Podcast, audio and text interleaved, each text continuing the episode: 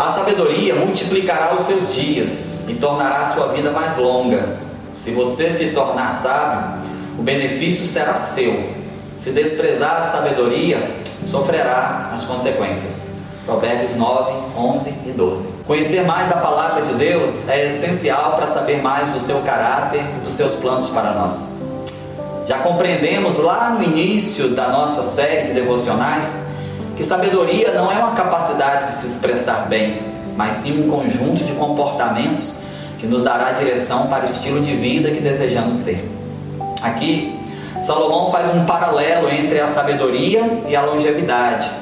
Se o sábio é aquele que encontrou maneiras corretas de viver, obviamente que ele não se envolverá em situações que ponham em risco a sua própria vida.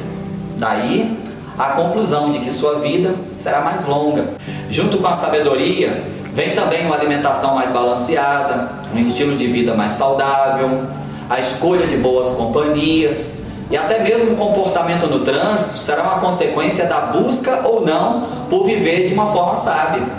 Basta você observar os noticiários, quantos perdem a vida por motivos tão banais, situações que de verdade poderiam ter sido evitadas. Este provérbio nos apresenta a sabedoria como uma espécie de banco. De acordo com os depósitos ou saques feitos, teremos benefícios ou consequências. Oremos.